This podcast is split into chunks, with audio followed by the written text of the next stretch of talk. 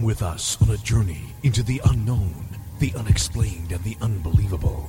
We will test your senses and challenge your beliefs. A world where science and religion clash. Or do they? You will meet real people and hear real stories, but you will not believe. You will witness strange sights and hear strange sounds, but you will not believe. This is the New England Ghost Project. Welcome to the nightmare. Good evening, everyone, and welcome to another edition of Ghost Chronicles International. I am Ron Kolick, your host, the gatekeeper of the realm of the unknown, the unexplained, and the unbelievable New England's own Van Helsing. And with me, my co-host, all the way from the land of the Red Dragon, the gold standard in ghost hunting, Mister Steve Passes. With his fingers crossed on both what? hands. Uh, you not see the message? We've got um, the world... Well, we, we've been having thunderstorms today, so we've got the world's flakiest broadband tonight. It's on oh. again, off again, on again, off again. Wonderful. Drive me up the wall. Yeah, wonderful is the word. I did send you hey. a message explaining that. Yeah, well. So I might I, disappear at so any moment. Don't worry about it, because I forgot today was Wednesday. I thought it was Tuesday. Might be. So there you go. I wasn't even uh, aware until my wife says, don't you have a show tonight? Mm. Uh, yeah, so... There you go. I almost missed the show. So all kinds of good things happening here for us today. Isn't it just? Isn't yeah. it just? Yeah, well, and we're fighting the Indian variant. Oh, something new. Yeah, we got in, we have a new variant over here now. Um, Lucky you. Which, yeah, which means that they're threatening us again. With the lockdown? Yeah. Are you totally unlocked now? No, no. Now we're, we're at alert level two. Ah. And then we got next one is alert level one. That's supposed to be in a couple of weeks, but they're now sort of going, oh well, we might hold on in case you know, in case somebody sneezes. Yeah, it's all very tiresome. Yeah, unfortunately, uh, we're pretty much open here today. To yeah, uh, aren't you now. aren't you mask free now? Yeah, pretty much. Yeah, that's uh, what we would. That's well, what we sort would of... go to. Certain places, uh, like Home Depot, for instance, they require masks. There are certain stores that do require masks. Uh, hospitals, uh, doctors' offices, and, and you know. Those... We're supposed, we're, we, if if we stay on track, we're supposed to go mask-free from the twenty-first. Yeah. Oh, good. Uh, that would be excellent. Uh, we don't know what's going to happen. Yeah. Well. It is saw an interesting saw an interesting news article on it today. It said um, at some point we're going to have to learn to live with this and you know adapt. Um, when our governments let us learn to live with it and stop telling us how to live with it, mm. kind of kind of an element of truth in that. Yeah, I guess. I have some uh, kind of sad news today that I just. Uh... Oh, noticed start, what's that? Start the show off on a sad note. Yeah, well, you already started talking about the virus, so there you go. Um, and thunderstorms and missing the, today, but yeah, Memorial no, Day. To give you a heads up. Memorial Day was, yeah. was Monday, so that kind of threw me off. I guess that's what I'm taking. That is my excuse, so I'll, I'll go with that. But anyways, uh, I, I I saw that uh, Leanne Wilbur died. She was the proprietor of the Lizzie Borden House, and I've known her, oh God, since two thousand five, I want to bet, say somewhere around there. I yeah. say since since Lizzie lived there. No, I knew. Isn't Liz- that? Isn't it on the market? Hasn't um... it was sold? Yeah. Yeah, I was going to say it was in the news recently that uh, yeah, was it, it was Zach sold. that Zach Bagans has bought it? No, I don't think so. I think I read that he had. Yeah, he bought. Yeah, whatever. Would you read it on the internet? I can only read it on the internet. You don't have newspapers in that country? Not that I'm going to go out and buy. Uh, it's on the internet. Why do I need that? You don't. You don't buy a newspaper? No, you go on the internet. Yeah, but it, there's nothing. It's like buying a book on the internet. You buy. You want no, you can. You, you can get all the. You know, you get all the newspapers on the internet. Yeah, but you, you want a physical. Or Facebook. They just read Facebook. Yeah, everything's on Facebook, isn't it? You know, right. But uh, yeah, she was uh, she was pretty cool. Self-censoring. Yeah, I never got there. Dylan went, but um, yeah. I had she a visitor on um, Thursday of last week. Well, can I finish my story? Or... Yeah, sorry. Yeah, well, whatever. Go ahead. Go with Dylan. No, go on. Well, it was only because of Dylan having visited the Borden house on his last visit. It was a good segue, I'll give you that. Yeah, that reminded me that I had a visitor on Thursday because he came down for the day. Mm. Mm. And he did a teller of curious tales, I bet you. No, but he's doing a couple in the next few weeks for us. Yeah, okay, there you go. He said. So, he said. So anyways, uh, yeah, that's... Don't that's hold your breath. So, um, this past week, my son uh, took me and my wife uh, to the American Heritage Museum, which yep, is saw the photos. The coolest place that you could go. I mean, it's got all these freaking vehicles. It's got a working uh, Panzer One. It, it has uh, a Messerschmitt. It has it has a plane from uh, Pearl Harbor, uh, the last remaining plane from Pearl Harbor. Uh, it's it's an exquisite museum, all inside. You can, you know, you don't have to uh, go out in the hot sun or whatever. It, it, they're all inside. They they all have uh, uh, placards with it. It tells you all the information. They have tour guides there, of course.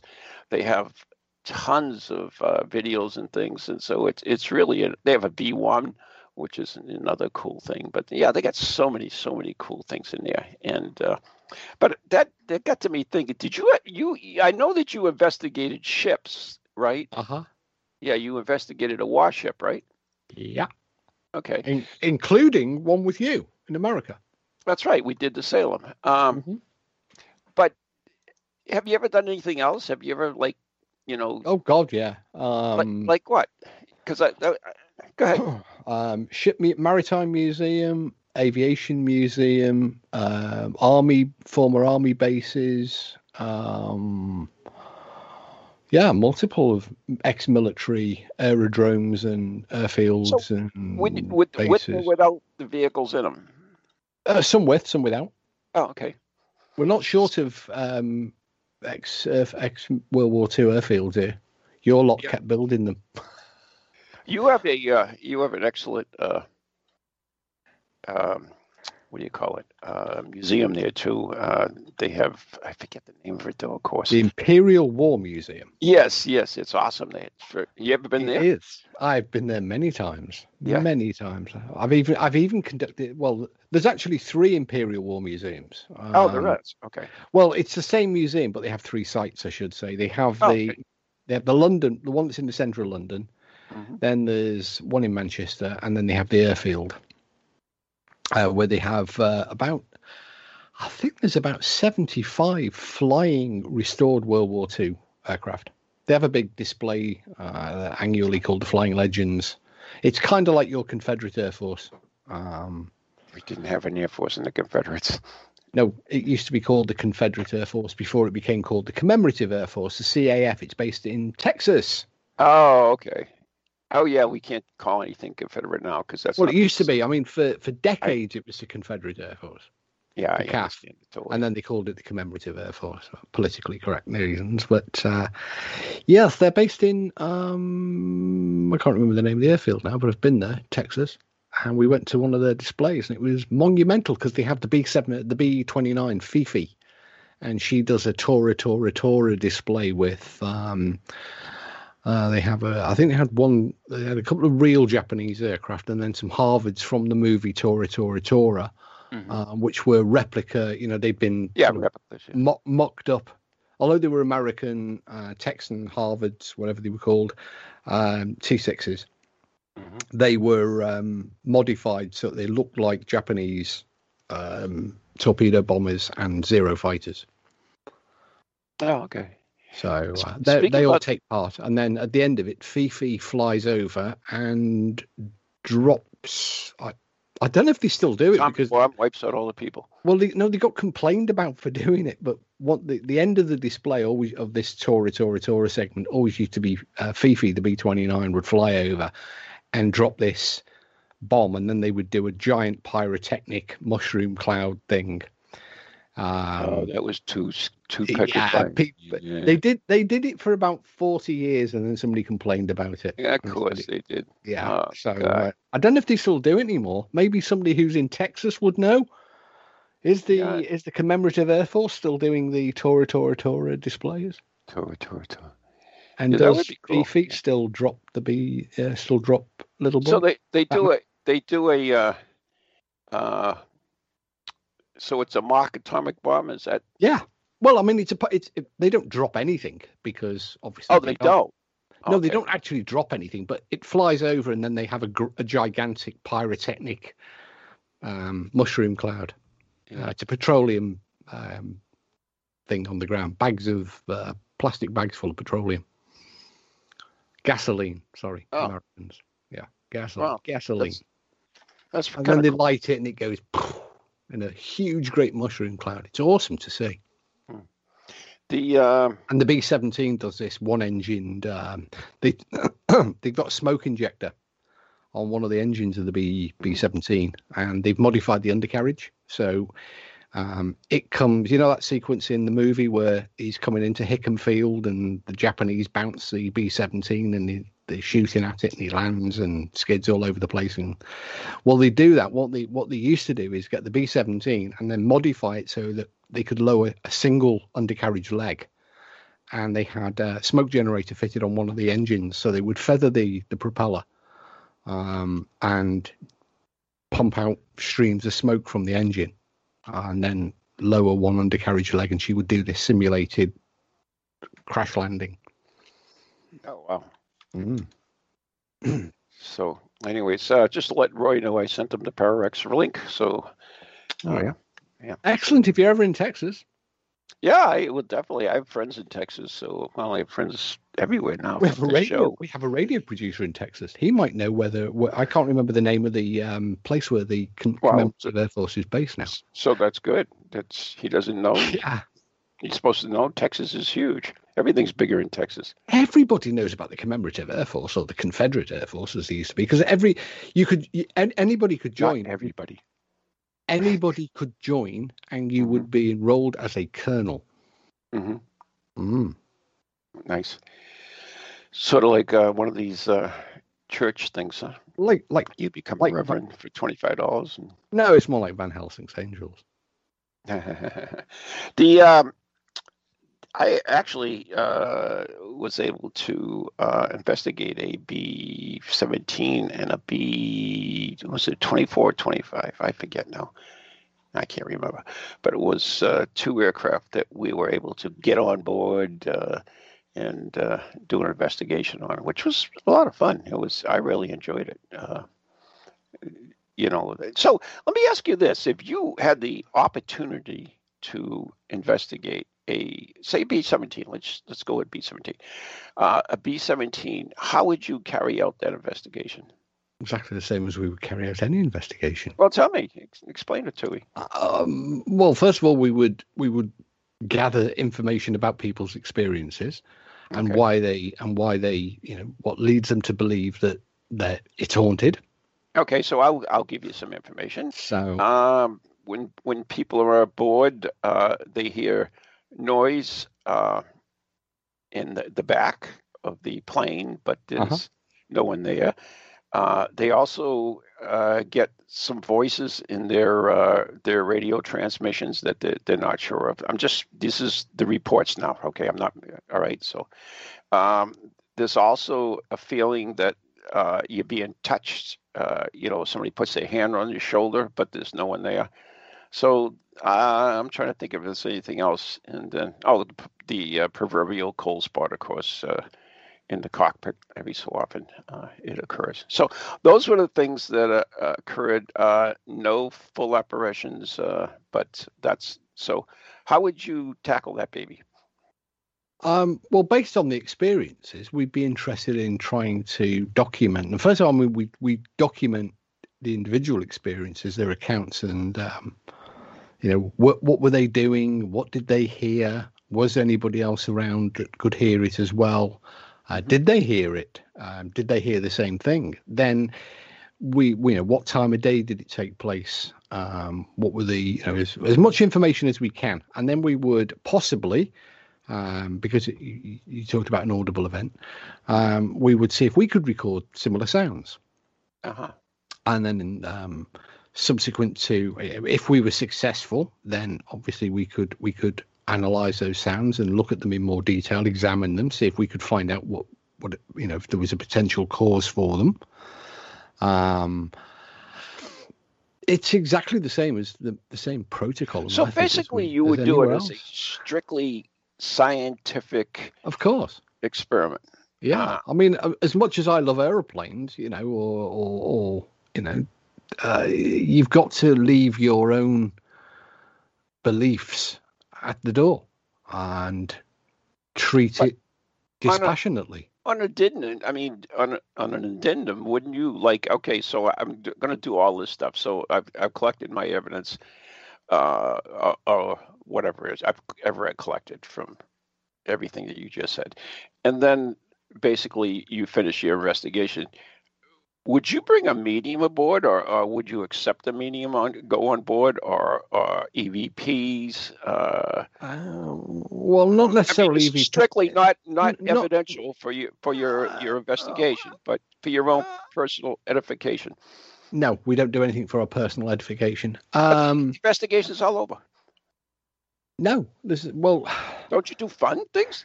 No. Are you just a boring person? No, because yes, because an investigation isn't isn't fun. It's not there to be fun. It's yeah, but it's over. To, the investigation's over. I already said the, that. Yeah, but the investigation is is is there to gather scientific data. Yeah, but that's all done. Well, in that case, then if we've been able to explain it, all well and good. If not, and we can't, and we have to leave it as unexplained, we then don't play with it. We, you know, we don't go back and start playing with E V Ps or uh, going back to your question about mediums. If if we thought that there might be some useful information um, to be gleaned by having a psychic impression, then I certainly wouldn't rule that out. I probably oh, really? almost certainly, absolutely not. We'd use it. We we would. Um, you know, if if it was advantageous. Mm-hmm. Um, we would we would certainly consider using a medium. Um, so, as it, part of the I investigation, d- or just on your own? No, as as as as as a part of the investigation. Okay, this is um, cool. All right, this we is certainly would not. We certainly would not. Why? I don't. I just. Hang on. You, you don't seem like you're a fun guy, you know. Well, you, you, I'm sorry. You've you've claimed to have read Ghostology and the guidance notes, and both of them cover the fact that mediums could be a potential valuable source of information, mm-hmm. and you don't want to throw that away. Um, so you don't want to disregard it. Um, you know, you wouldn't ordinarily. Does it, ever go, does it ever go into your evidence report or your your? No, evidence? if we if we if we've asked a medium to come along, it has to go into the evidence report. Okay, so everything right. we do has to go into that evidence report. Okay, so if we so we would ask the medium to to come along, and they would give us their impressions, and we would document those impressions. What we would guard against is that those impressions are given too much credibility or too right, much credence. Right. So would you they try to investigate those those impressions? Um, we're not there to test the medium. Um, but we would we would seek the to, information. We, well, Just we would seek you... to. We would absolutely seek to verify the information as yeah, we would, yeah. as we would from the information that you gave me or I gave or anybody else. Uh, because if they said, oh, I'm getting the a name, um, you know, a person's name or rank or date, yeah. or then that's checkable. And we, sh- we we would go away and we would check that information. Um, and every every step of the of the investigation uh, procedure is documented and, re- and put, included in the report. So that would have to be, you know, if we've if we've called upon a medium, Um, then that would be uh, included. What wouldn't be, what I can't see us doing, unless there was any compelling reason to do so, and from from the information of people hearing things or even seeing things, um, I certainly wouldn't do an, an EV, any E V P experiments or sanction them, because they they are more likely to just divert our attention into some strange Twilight world where people start hearing things that were never there and have never been reported so by the original witnesses. You don't you don't believe in E V Ps at all, right? No, that's not true either. Okay, well, I'm just curious. I'm, I absolutely, get, I absolutely do. The, I absolutely I'm trying to get, you know. Well, um, again, um, I refer you to the book that was published some years ago. um, Sound like a politician there, Mister Electronic, electronic, electronic voice phenomena is a very interesting area of psychical research. It has very little place or connection with uh, the study of hauntings, apparitions, poltergeists. Um, and that connection is a very re- the connection that now exists where people routinely do E V P experiments right. is a very recent phenomena and is done largely with almost no level of control um, applied to it. It so is true. it is so it true. is it is done for the gratification and personal enjoyment and pleasure yes. um, of of those participating. I agree. So. With you there. So in a in a serious investigation, then then no, I mean you might as well do it in a burglary.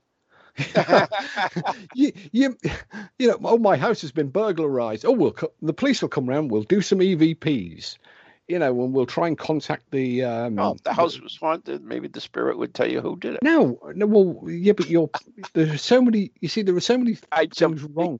I know joke. You're joking, but but you know, for listeners, there are so many things wrong with that statement. I mean.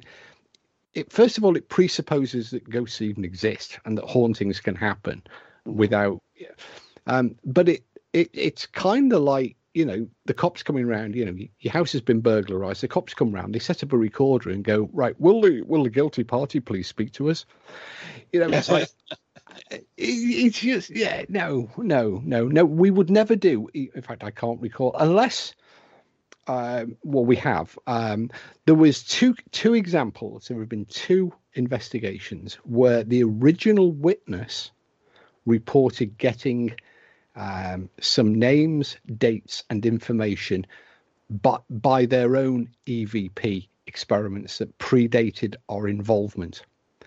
Oh, what w- that's what, interesting. And there was other occasions where they've done table tipping or Ouija board. Now, sometimes what we ask the original, you know, the uh, uh, reporter, the exp- the person having the experience to do is to replicate that original event. So we would try, we would get the original people to c- carry or repeat the original um, thing that they were doing when they had a response or when they said they had a response. Mm-hmm. We would we would make independent recordings, um, visual. Audible, whatever we need to do to see if we also capture something unusual that we can examine in more detail. Like, for example, um, the Hex nightclub case, which is on the Parascience web, website, um, originally came about because the staff members at the nightclub had done a number of three or four Ouija board sessions, following which they all started to report figures, objects moving, uh, the temperature changed. Um, so what we got them to do is we got those original staff members back together. Uh, they were all still working there. We got them to replicate what they were doing because they said stuff was happening during the Ouija board.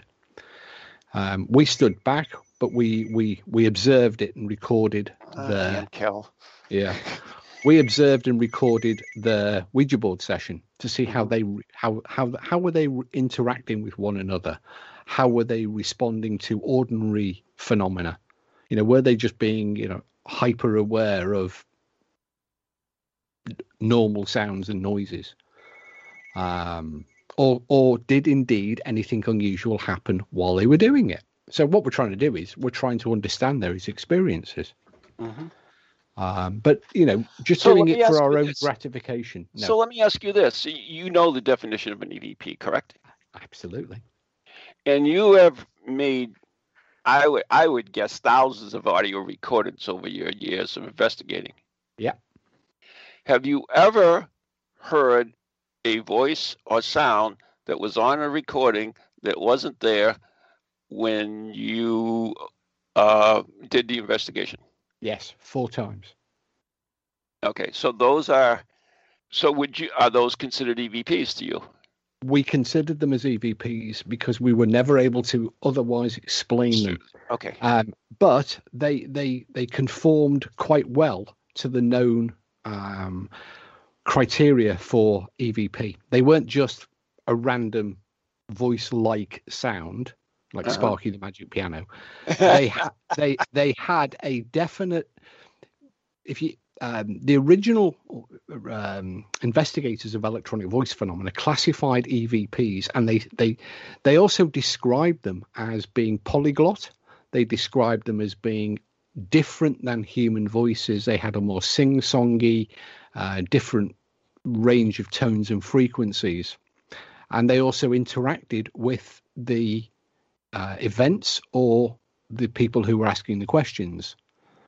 Um, so we've had four occasions where the what sounded like a voice um, was relevant to what the circumstances we were doing, was interacting with us, um, and was not explainable by any other ordinary means, in that we were confident that it wasn't one of us.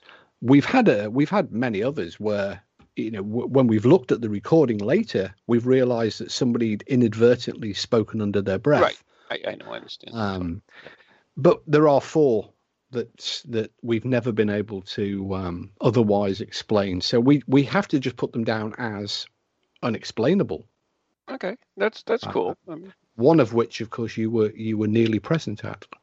Nearly present. I love that. Nearly. Because you were in the other building when it happened. But that happened in front of a Coast Guard radio operator. Ah, that one. That one. We don't have a recording of that one, unfortunately. No, we don't. But, um, but the other three we do. Interesting. Now, yeah, we're coming up to the break, but uh, I guess that's based out of Dallas, Texas. I was. It is called the Commemorative, Commemorative Air Force. Well, I'm looking at the website. oh, wow, I was there, and they, too. They still do the Tora Tora Tora routines. And they, yeah, they're uh, they also go all around the country and everything, yeah. Which is kind of cool. So, yeah. I just couldn't but, remember the because they used to be based at one airfield in Texas, but now they're all over the world. Yeah. Well, I, I mean, there, there's general staff meetings in Dallas, so I assume that yeah, there's there, Dallas, there's, a, there's Fort a, an old base in. Um, there's the tunes. We got to take a break. Yeah. Uh, you're listening to Ghost Chronicles International right here on Toginet and Pararex Radio, brought to you by Circles of Wisdom, three eighty-six Merrimack Street in Methuen, Massachusetts, the Galant Messier Family Law Group, fifteen High Street, North Andover, Massachusetts, and our good friends on Patreon, Patreon Ghost Chronicles Radio. We'll be right back. Welcome to Toginet. Radio with a cutting edge. Do you have a paranormal event, book, or something else you want people to know about? Then why not advertise it on Ghost Chronicles Radio? With over one hundred fifty thousand downloads a month, get your message out to an audience that's interested in the subject. We have a plan at a cost that fits your needs. For more information, contact Ron Kolick at anyghostproject at comcast dot net or call nine seven eight, four five five, six six seven eight.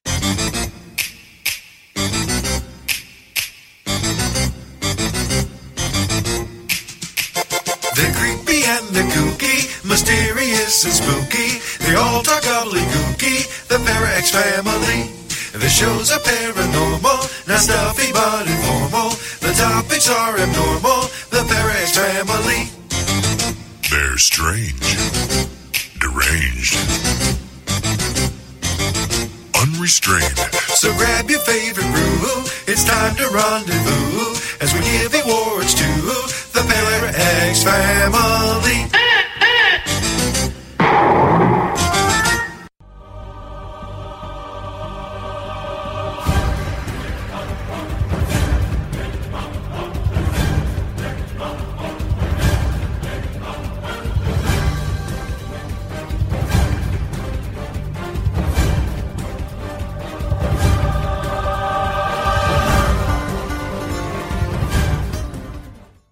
And as long as the internet holds, welcome back to part two of tonight's Ghost Chronicles International Edition. And uh, just rolling back a little bit, um, because of the joys of the internet, um, the airfield uh, for the Confederate... Henry B. The, Triple. The, no, The, That's the, the National Education Service. In nineteen yeah in nineteen sixty-five, the first museum uh, building was completed at Old Rebel Field, which is what I couldn't remember. Um, Mercedes, sure Mercedes no Mercedes, Texas. The uh, the new Rebel Field was created at Harlingen, Texas, and they moved there in nineteen sixty-eight. Good and that's girl. where I that's where I went. I went to Harlingen, uh, Texas, ah. to see the display. Yeah, um, in two thousand, uh, yeah. yeah, following a membership vote in two thousand one, made effective January the first, two thousand two, the organisation is now called the Commemorative Air Force. The name was changed to better reflect the mission of the organisation. Uh, that had nothing, of course, to do with the former name, pissing everybody off. You're right, Confederates, right? Yeah. But they were always, I mean, I, I know lots of people who still refer to them as the C A F, the Confederate Air Force, because oh. they've never really updated their brains. Yeah. So there we are. The uh, B seventeen, I actually investigated, crash landed afterwards. So that was. Is that the one that crashed into the hangar? It crashed in Connecticut, I believe. Uh, yeah. I yeah. saw so we that made the news. Yeah, um, it did. Was very it? wasn't that that was the uh, blah, blah, blah, blah. oh god oh, what's the matter with my brain tonight? The internet's a little dodgy. Uh, I, well, the Collings Foundation, yeah, uh, and they were based originally up in New England, aren't they? But their the aircraft... Collings Foundation is the American Heritage Museum. Well, the Collings Foundation were the operators of that B seventeen, um, and have been for forever. Um, as far as I remember, and um, they offer public access flights in the in the B seventeen. Although the Collings Foundation are based in New England, the aircraft aren't. They used to be, but now they've moved them. No. So I don't know where the B seventeen went. It's, it's gone. Well, it's gone, but there was a plan to rebuild it. All right, again, again because um, I mean, we've got warbirds over here. Um, mm-hmm. Like like the Sea Fury, the Hawker Sea Fury, well known to the Americans. Anybody that's ever been to the um, the air races um, will will will know the um, the famous Hawker Sea Fury, one of the fastest single engine uh, piston aircraft of all time, because it heavily modified, and they take part in the air races. And uh, the one that's from the Fleet Air Arm Museum, they've crashed that now five times. Oh god! And written it off, three of them. They just keep rebuilding them, and there was a plan to rebuild um, or restore, rebuild um, the B seven, the Collings Foundation B seventeen, mm, and undoubtedly they will succeed at some point. Right. The man to speak to, of course, is Jim. No. Well, he's flown in it. Yes, he has. So, if well, I haven't flown in it, yeah. Yeah, but they right. they. Uh... The, Did you uh, hear any noises while he was flying in it? They uh, they are destroying uh, the uh, B seventeen G Flying Fortress. Uh huh.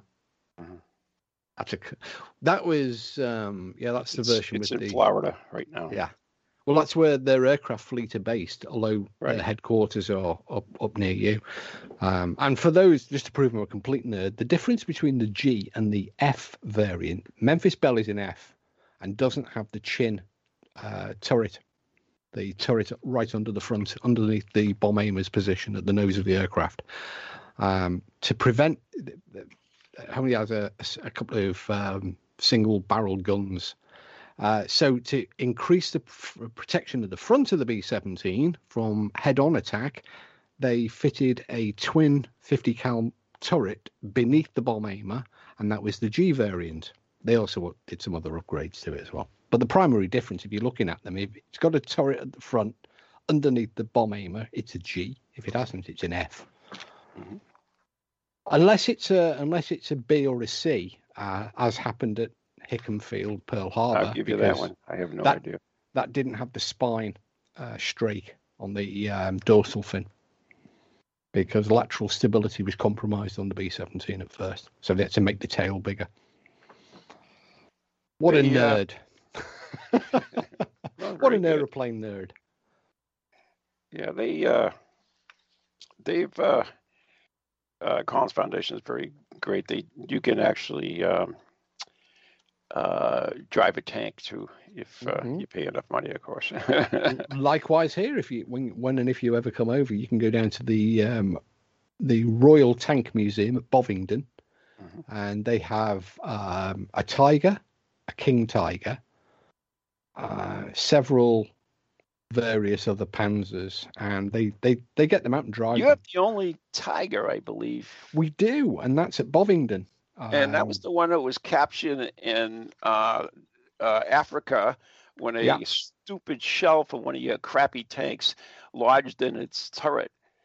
And they that, was, that was yeah, but we didn't want to damage it. We couldn't have, we couldn't have stolen it otherwise. You had the Damn crappiest me. tanks a minute. No, we didn't. Yes, you did. No, we didn't. Oh God! They if you're going to, if you're going to tell me, I was me talking now. to the guy who runs the British collection. He says, oh, "Yeah, we get all our junks." I had to clar- clarify him. He says, "Yeah." Yeah, was he was he an American that said all the? No, British he's from you? your country. He's, yeah, well, I, our our first tanks weren't oh, the great. They, the Churchill wasn't great, um, but but the it wasn't the tank itself. The driving bit, it was the shooty bit that was wrong. Yeah. And that was exactly the same problem that the Americans had with the Sherman, because when the Sherman came up against the much more heavily armored Panzer. Oh, the um, Shermans were a piece of crap. They would call them. Yeah. Well, officers. yeah, exactly. It was called the Ronson, wasn't it? Yeah. And our tanks were, were the same, because the Germans had a whacking great gun and a lot of armor, and our tanks were infantry support vehicles, so they they couldn't really deal with this. So America went away and came up with the Sherman Firefly, and Britain went away and came up with uh, things like the chief um uh, b- b- b- b- the Comet yeah. and the um Crocodile. The Crocodile was basically Isn't all it takes with C uh yes Churchill, Crocodile, Chafee. Uh, yeah. was Chal- no Challenger, Chieftain, Challenger. Yeah. Chieftain, Conqueror. Huh. Interesting. Anyway, um, yeah. so yeah, we went we- away and we, we put a big gun on the Churchill tank and called it the Churchill Crocodile. Mm. And that had an anti-tank gun mounted on the top of it. Yep. And we took the um, the next tank, which I can't remember what it was, and we called that the Comet. And that had a big gun on it. And then we could shoot the German tanks and penetrate the armor without just going ding. And the Americans did it as well, and they called it the the Firefly. And that had a ba- that had a big gun on it as well. Yeah, it's absolutely amazing how well some of those Panzer divisions were, the the elite ones. They were they were amazing. I was uh, watching a documentary on uh, the. Um, Where was that? Oh, that was it was the Baltics, and uh, the Russians like pour these these tanks in, and the, they had like six of these tanks, and they would just push them to any part of the battlefront that they needed, and they would just like kick the crap out of them. It's it was well, just... it worked at the start, didn't it? Until uh, until Kursk. Um, Kursk. When the Russian Kursk yeah. was well, you know, it, well, Kursk the wasn't, Russians a, went away it wasn't a Russian back... victory. It was a uh, Russian strategic victory. Uh, well, I always get those mixed up. Tactical. The Russians went away and came back with the T thirty-four with sloped yeah, arm. Yeah, they came with their big tanks, which still. Yeah, and they had this. Well, the, the essential thing was the, the sloped armor of the T thirty-four, because it could. It, we had flat-sided armor, which was the problem, and we had to make very thick armor. The Russians perfected slope armor. Um, and on the T thirty-four, that's, which we that's then amazing too. We went to I went to that museum, Steve, and, and you look at, for instance, the, the Russian tanks, and then you look at the German tanks. It's my God, you look at the, the German tanks; they're so pristine, everything is precise, and everything. You look at the Russian tanks; it looks like some six year old had welded the damn things as clean. Yeah, but it, it it didn't matter. It didn't. I know that was the thing, because because it took the Germans about um, about six or eight weeks to build one Panzer tank. Oh, that's the problem. They and just... it took them months to build um, a King Tiger or uh, or um, you know one of the, the big heavy tanks. Yeah, um, we were. America were knocking out Shermans literally like a dozen a day. And so were we, and so were the Russians. And we were just sticking, because they had a lifespan of a few hours. But because we had, you know, what there was one Russian, uh, one German Panzer and twenty-five Allied tanks. Yeah. you know, eventually the the, the you're just going to get outnumbered. They absolutely killed them in the course is the lack of resources that just yeah totally we could wiped. build tanks faster than they could. Yeah, and they, and they they ran out of gasoline, they ran out of this, they ran out of that, they ran out of steel, they ran out of everything really. Well, they they ran out of a lot of their heavy tanks as early yeah. as uh, a couple of months after D-Day, because what happened after D-Day is they withdrew all the tanks um, down through the uh, uh, fa- Falaise Gap. Mm. And although we couldn't attack them with tanks because of the bocage yeah, fields yeah. and blah, blah, blah, that's where our rocket-firing Typhoon fighters um, yeah. massacred them. And, of course, the Germans started, you know, the day after D-Day, they had a couple of hundred panzers. And a few weeks after the, you know, after the Falaise Gap retreat, they lost nearly two thirds of their panzer force mm. because they've been picked off by these rocket firing yeah, Typhoon pretty, fighters. Pretty, pretty solid. And, yeah. So there was a there was a saying with them. that they had tons of those T thirty-fours. The Russians had just yeah. tons of them. Didn't but matter. There was a saying in the in the uh, German army, uh, the tank corps, that uh, never worry about the first Russian shot. You know he's going to miss. Well, it just it gives does, you a it, place to, to line yeah, in on it. It doesn't matter because ultimately, I mean, we had some. We uh, the tank is a British invention, and we used it as an as a an infantry support vehicle. It right. was designed to break. You know, so that you didn't end up in trench warfare like we did in World War One. This thing could, it could go through. It was invented in World War One. Yeah, and it was invented as an infantry support vehicle to to break through barbed wire and trenches and and uh, defensive systems. Um, it wasn't designed to take out other big heavy vehicles. No, it wasn't. Um, you know, when Germany started World War Two with the Panzer One. Which, which was, was a piece of crap, by the way. Which was a piece of crap, except for the suspension. The suspension was good. In the... Well, it was it was a piece of crap, but it could go very fast over yes. bumpy ground, and they learnt very quickly. It was a tractor, that's right. Yeah, well, they learnt, they, they learnt, I mean, they captured British ones in World War, and they developed it uh, between. But yeah, it's speaking about the. I want to add until. That, uh... Well, I was just going to finally add. Oh, the, the German... capture. Hang on. But the capture of German tanks, I mean, uh, British tanks, and I, I do want to mention that because I posted it on my Facebook page. There's a nice little uh, shot slideshow on it. It shows you the the, the Germans capturing the first uh, thing because the the the uh, English lost a ton of of uh, tanks in their. Uh, yeah. First furry. Most of them broke down.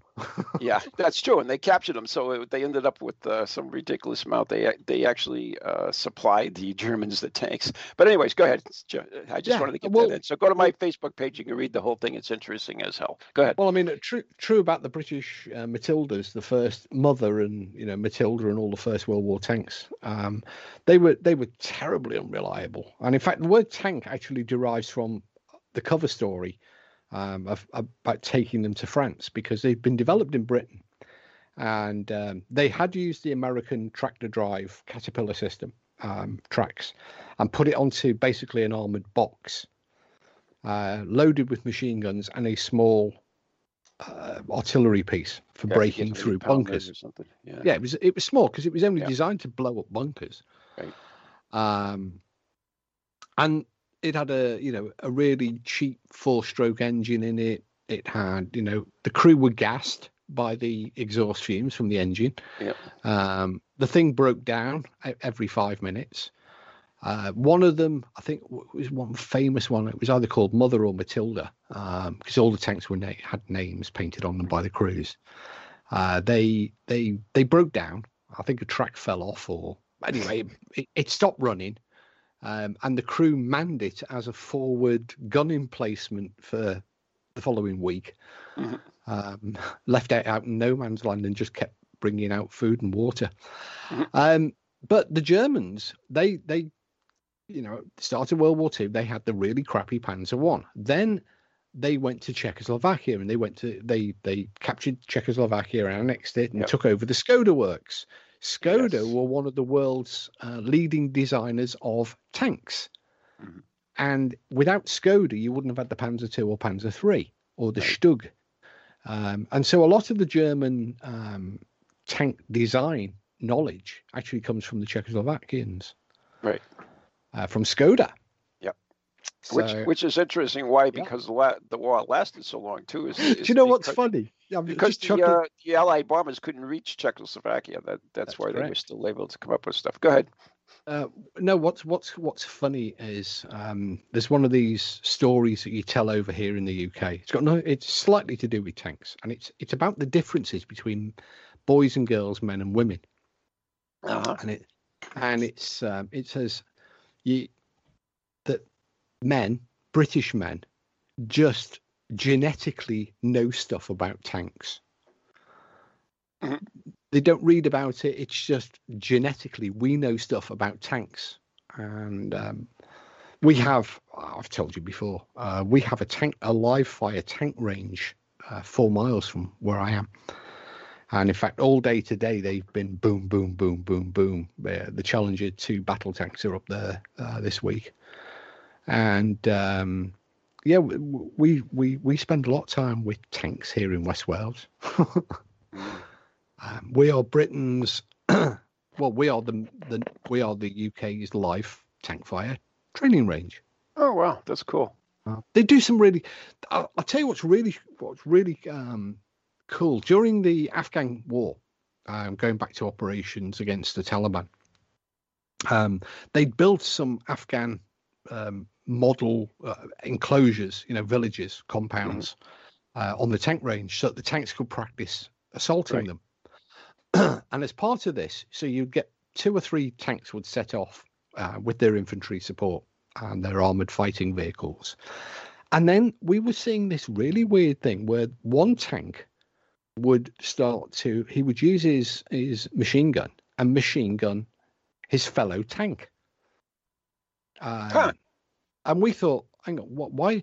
Is it just like, because he can't aim properly, or is it because or is it so the crew inside the other tank, you know, get to hear the ping ping ping on the side of the tank and know what it is? Mm-hmm. Um, and eventually we found the answer, because there was uh, one of the tank crews had come into a um, McDonald's, so we asked him about this. Why are you shooting? I was going to say a pub, but you say McDonald's. That's yeah, funny. Yeah. Well, the tank the tank crews all come into, you know, the, the town, and they go to the super supermarket, and they all go to McDonald's and the pubs. And anyway, this this particular evening there was one. The tank crews were, and they've got the they've got the unit badges on, because they have to wear right. the uniforms. Um, and we said, why are you shooting? You know, why is one Challenger tank shooting at another with his machine guns? He said, well, if we if we're attacking the Taliban and one of them is hiding in a ditch and then jumps up onto the tank carrying uh, an I E D, mm-hmm. uh, we need to get him off quickly. Oh, so if if you know, in that eventuality, uh, tank one will machine gun him off the top of the off tank two. Oh, so that's so, a preset so, thing then. And so the crews don't get leery about firing on one another with the machine gun. Mm-hmm. Um, they practice it. Yeah, pretty interesting. So there you go. And there's been a there was a there was a tragedy there uh, two years ago. Oh, sorry to hear um, that. One of the tanks had a miss of the stoppage in the gun, and a blow it, because the tank's sealed while it's firing. Yeah, it expired. Yeah. Uh, uh, yeah. Unfortunately, it, all four of the tank crew were killed, and there was ah. a. There was a tank. They had a similar incident this week, but fortunately, it was resolved. Oh wow! Uh, they were able to um, get the the round out. Wow! It does happen. So they apparently. Use live fire then, huh?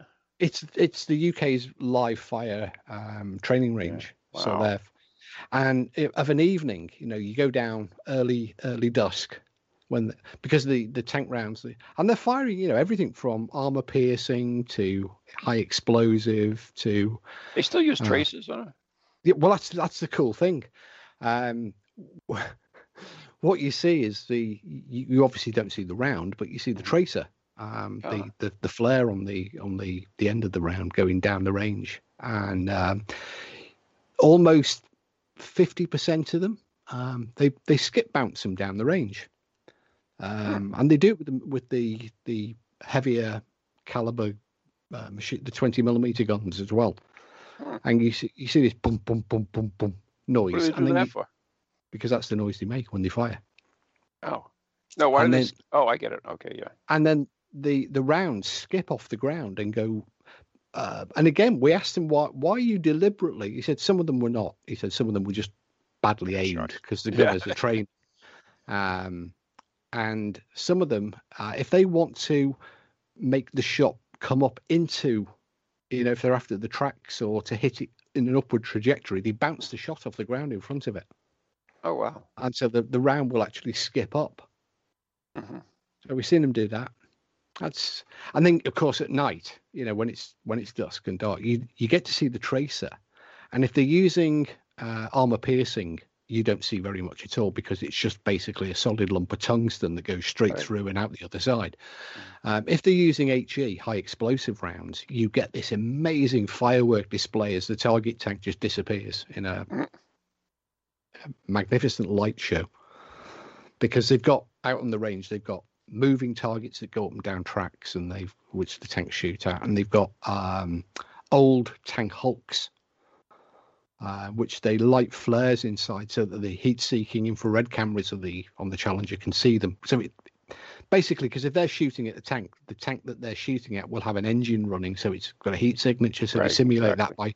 that by that by lighting a flare in the back of it, so it warms up the back of it, so that the makes it authentic anyway. And in addition to that, um, the best part though is every couple of months they bring all the um, Apache helicopters in. Ah. Uh, because they're also allowed to shoot at the tanks because that's their job too. Nice. And um, yeah, so and then a couple of times a year we get the uh, French Air Force and the American Navy um, who who come over with their um, carrier-based strike fighters to drop mm-hmm. bombs, and they're dropping they're only very small bombs, you know, so they know where they went. Um, But they simulate a full-size five hundred pound bomb. Hmm. So, yeah. Speaking cool. of, of the Navy, of course, the U K has launched their new da, da, aircraft da, da, carrier, da. which is on a world tour. No, she's not a world tour. She's on a, she's on an operational cruise. Exactly. Yeah. I just I was um, that was the, that was but, a little tongue in cheek. Com, I thought you com, understood tongue in cheek. Complete with well, where it's due, complete with two squadrons from the U S Marine Corps. Yep. Fully aboard, um, and they proudly got H M S Queen Elizabeth on the tail fins of their lightning um, combat jets. So the uh, yeah, it's it's quite a tour. It goes, they're going all around the world. Uh, yeah, it's quite a tour, and it's quite an international tour because you've got yeah. the Queen Elizabeth and her carrier escort battle group. Mm-hmm. Um, some of which, one of which, there's the U S S Sullivan. Is is is one is, a destroyer? Yep, and a Dutch uh, Dutch frigate, I believe, or a, a Dutch, Dutch frigate, and yep. the rest of it's Royal Navy. But yep. um, you so you've got the Marine, you've got the Marine uh, aviators, and you've got the U S Navy, and you've got the Dutch Navy, and then we swapped the Dutch Navy for the Royal Australian Navy, I think, at some point. Oh dear. So anyway. All good stuff. We've been talking uh, tanks, as it turns out, and it's uh, down at yeah. the end of the show. But th- that's all right. It's, it's it's a passion that you and I both love, and uh, I'm working very hard to get someone, uh, one of your countrymen, uh, to be here on the show to well, talk about. That, that would be excellent because he will also prove that we British just genetically know stuff about tanks. and. Uh, But because we know, grew up with war movies, that's what it is. You know, I mean, we talk about like, we. I just mean the paramilitary community, not particularly myself, but as hauntings being because of a traumatic experience as well. You would think some of these heirlooms, or or I don't know what you call them, these tanks that they have in displays in different places, that uh, especially ones that had seen battle uh, and people had died in them. You, there's, would you think under that definition that they may if, be haunted? If, If, you know, if they are um, the place to a residual haunting, you know, if trauma does, you know, most of the tanks that are in museums, in fact, most of the airframes that are in museums have seen combat. Exactly. Um, so irrespective of whether except somebody... Except for the replicas, of course. Which... Except for the replicas. But there's, I mean, there's very few of them. A lot of them are, are completely, you know, uh, original aircraft. And... Um, In our museums here, I mean, our Battle of Britain Memorial flights still have uh, one aircraft flying that was a true Battle of Britain um, combat veteran with kilns oh, wow. to her credit. And the airframe still bears uh, repaired bullet holes from when the Germans shot back during the Battle of Britain. How dare they? Yeah, how jolly dare they? Yeah. Anyways, the I yeah, say, we ran out of time, so I can't believe it. We we Bloody talked the whole hours. hour on tanks. Uh, but yeah, I mean, we talked about that. The other interesting fact about it too, and we found that on the B seventeen that we did, that uh, a lot of these uh, uh, restorations, I guess that's really what they are, that they are also parts from other planes. So mm-hmm. you can you can get uh, some of that perhaps in residual well, model, like the the famous the uh, flight you know, four oh one, the, the famous yeah, and the famous. Uh, Yeah, Flight four oh one Florida, right? Is that yeah. the one you're talking about? Yeah, yeah the exactly. Tri-Star, so, the L ten eleven. Yeah. Wow, I can't believe we were on the same page there. I thought you were going in a different direction. No, no, wow. no, the L ten eleven in the Florida Everglades. Damn, that's good. And, well, uh, and, and go. as the ghost was reported to say, no no person will die as a result of a tri- of an L ten eleven crash. And nobody ever did. Uh, Subsequent to that crash, I should say. Well, we do have to go, so... Anyways, that's. Uh, we hope you enjoyed uh, talking tanks with us. Uh, there was a little paranormal mixed in, but uh, as I meant. So anyway, we do have to go. Uh, we want to thank you for listening, and we want to thank our sponsors, the uh, Circles of Wisdom, three eighty-six Merrimack Street in Methuen, Massachusetts, the Galant Messier Family Law Group, fifteen High Street in North Andover, Massachusetts, and our super-duper good friends on Ghost Chronicles Radio on Patreon. And... Uh, Till next time, uh, good night and God bless. And stay. Oh, wait a minute. We still got another thirty seconds. Say something, Steve. yeah. yeah. Final final word from our sponsors. Do not do E V Ps in tanks. Why not? Unless you're doing it for fun. Yeah, there you go. You're such a putz. I'm no, no fun. You can do it for I'm fun. You. you can't do it for an investigation. Norio's right. You're just too serious. I am. All right, good night. God bless everyone. Good night.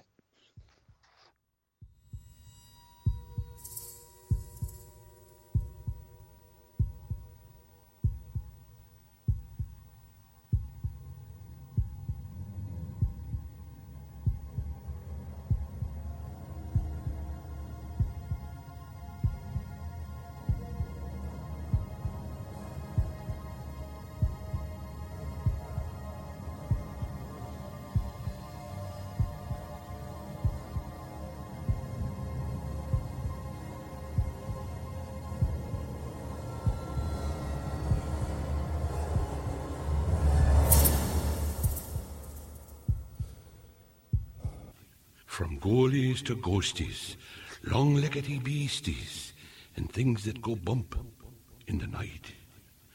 Deliver us, good Lord.